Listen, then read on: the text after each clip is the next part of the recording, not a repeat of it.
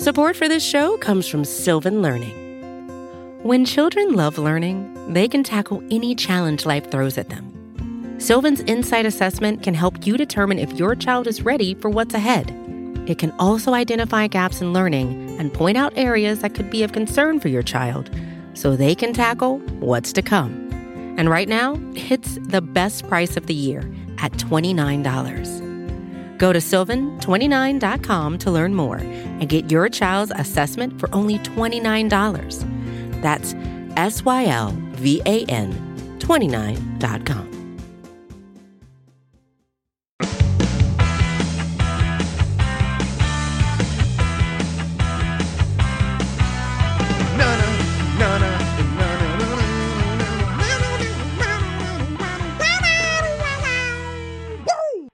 What up, world? Welcome on all to another episode of The Ocho, presented to you in partnership, as always, with SB Nation's bloggingtheboys.com. My name is RJ Ochoa. You know me, of course, from BTB and from right here as your humble host on The Ocho. It is Monday, August 10th, 2020. We hope all is well wherever you are. We hope you're happy, safe, healthy, and Collin Morikawa, if you're listening, congratulations on an incredible performance in the 102nd PGA Championship, our first major champion of the year, Collin Morikawa, one of the greatest drives I've ever seen on 16 on Sunday it felt so good to watch some major championship golf. Uh, as weird as it was to happen for the first time uh, on the year in August, that's just um, that's the year we've been having, and that is really kind of what what leads us into every week, and it leads us into this week at least. Five weeks from today, we'll all have woken up, and if things go according to plan, according to the schedule, the Dallas Cowboys will have played the Los Angeles Rams the night before. Uh, whether they win or lose that game remains to be seen. I think we all think the Cowboys will win. Uh, but uh, but that game at SoFi Stadium, the first game there uh, on Sunday Night Football, you know, I don't know what does the theme song look like this year? The one that Al Michaels, Chris Collinsworth, Michelle Tafoya, and Carrie Underwood are in. Do they have the player cameos that they normally do? Is Dak Prescott in it? Is Pat Mahomes in it? Is Lamar Jackson in it? I mean, um, we'll, we'll find out obviously soon enough, and I think we'll get some insight into what life looks like for NFL teams tomorrow. Uh, tomorrow is the first episode of Hard Knocks, this year's Hard Knocks profiling just the city of Los Angeles, where the Cowboys again will be in about uh, what 34 days, 33, something like that days. Um, and so um, I'm excited to see that. Um, and it it kind of feels like football's coming back a little bit. I, have started to kind of feel a little bit normal in that way, but obviously then you see one thing or another and everything gets thrown out of whack all so easily. And um, I, I, think that that's why this week is starting off on such a weird foot. And this ha- doesn't have a lot to do with the NFL, but the domino effect certainly does. If you're a college football fan, I am a Texas A&M University fan, obviously, and um, so you know I love college football. Most people love college football. There are some people that prefer college football. Some people prefer the NFL and are all about the NFL, uh, et cetera, et cetera, et cetera. But while nothing is official, uh, word that kind of was reported throughout the PGA Championship on Sunday uh, was that this week could be um, quite impactful for the world of college football to the degree that we might not even have college football this season. Now, what I'm telling you is not breaking news. It's not a revelation you've never heard before. It's probably not even the first time um, I've talked about it, actually. I think on some level, we all have at the very least questioned how college football can happen, given the fact that the NBA, the PGA Tour, MLS, NWSL, EPL, leagues all over the world have been impacted, suspended, canceled, postponed, all sorts of different things. And um, as mentioned, we all assume the NFL season's going to go uh, as scheduled, not going to be something that has to kind of pick back up after being suspended. And college football, we thought would go in lockstep with that. Now, again, I am not the first or maybe even the five millionth person to point this out to you, but the real crux of the issue, it seems, for the world of college football is that these players are per the definition of the NCAA, amateurs. That's that's what the NCAA pushes, right? This is amateurism at its finest, and so that's why they're not professionals, why they cannot be paid, and as a result of that, they cannot force amateurs to play, which means there are so many legalities at stake here, which is why college football is a difficult vehicle to get off the ground in the moment that we sit in here in 2020. There are also obviously uh, a lot of political factors at play, and I don't mean political uh, the way it's normally defined. I mean political in in the scope of what we're talking about, the scope of collegiate athletics and things like that. And so um, there, there's a lot at stake. And so you look at it and the impact that that could have on the NFL, I think is twofold. I think in the immediate future, um, we will probably see NFL games on Saturdays. Again, I'm not the first to suggest this. This is just, uh, we might title this episode, I'm Not the First. We won't do that, but um, it's cheesy enough that it could work in an alternate universe. But anyway, um, there's money to be made there. That's that's the frank, honest, clear cut, down to brass tacks truth. There's if there's no college football, this fall, that means Saturdays are up for grabs. We have seen the NFL do Saturday games before, and if you think about it, they're typically in later in the season, right? Like I'm talking week 15, week 16, etc. RJ, how come they're only in week 15, week 16? How come the NFL doesn't do it earlier? Well, because the NFL, the NCAA, kind of a you scratch my back, I scratch yours things. The NFL isn't going to put Saturday games on during the fall, during the early part of the winter, because people want to watch their college football teams. They're not going to compete with that. The sport of football can dominate both Saturdays and Sundays for your average sort of college and NFL football fan. And so the NFL is kind enough to stay out of, college football's way on Saturdays, and then they dominate Sundays. And that's why later in the year, later in the season, week 15, week 16, that's when the regular season is already in the books for college football, and we're all starting to get ready for bowl season. So those Saturdays are available. So the sport of football said, we'll just put NFL games on Saturdays. I believe the last Saturday game that the Dallas Cowboys played in, off the top of my head, this is not produced uh, was in 2015 when they hosted the New York Jets. I believe that was the last Saturday game they played in. It was a Saturday night game. For what it's worth, the last game ever played at Texas Stadium was on a Saturday night, that game against the Baltimore Ravens. So the Cowboys have played on Saturdays before. And if you think about this, it also makes um, logistical sense, I think, for the NFL. Now you're cutting, you know, cutting or shortening uh, the rest that players would have that have to play on Saturdays by a day if they're playing the Sunday before. Um, you're also, you know, really kind of adjusting those things on the fly, but that isn't a big adjustment given the schedule and where it sits at this particular moment in time. But how is that more money, RJ? What what what money is there truly to be had that the NFL can make you know, by having games on Saturdays. Well, let's think about this, all right? Again, I'm an Aggie.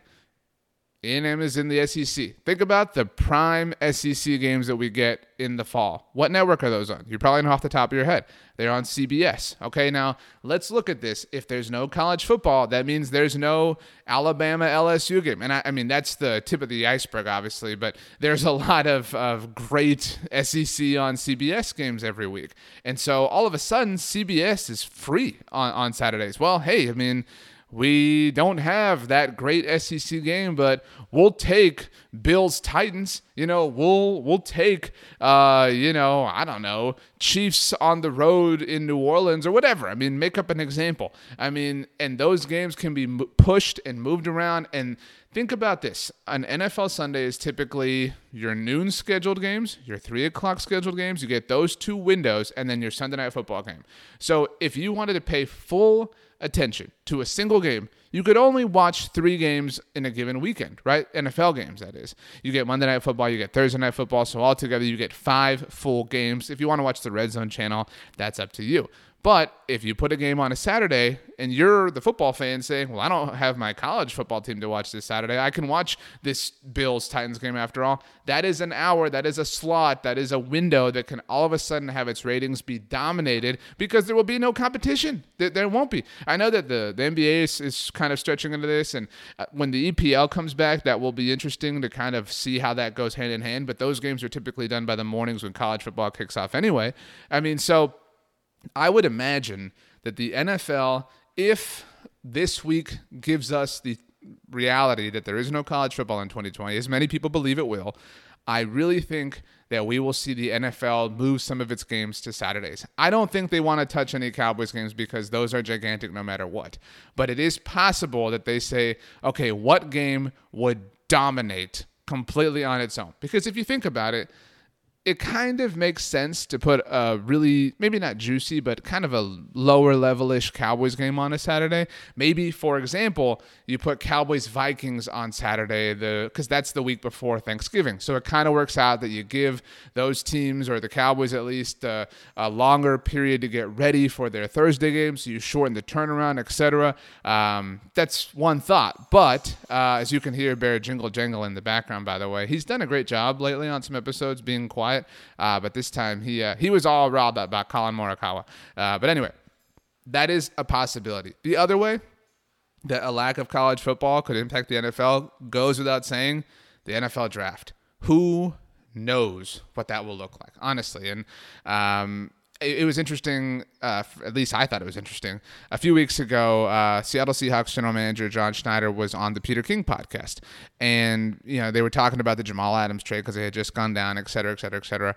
And um, Peter King asked him because he was asking him, you know, hey, how are you going to handle this? How have you guys been putting this together? How you guys been putting that together? And Bear really wants you to know that he looks adorable right now. By the way, he just he needs you to know that Bear looks great. But um, anyway, so John Schneider was talking, and Peter King said, "Well, how are you going to approach the draft? You know, we don't know what college football season is going to look like, etc. But what what do you do in in a draft that is under these circumstances?" And John Schneider kind of jokingly said.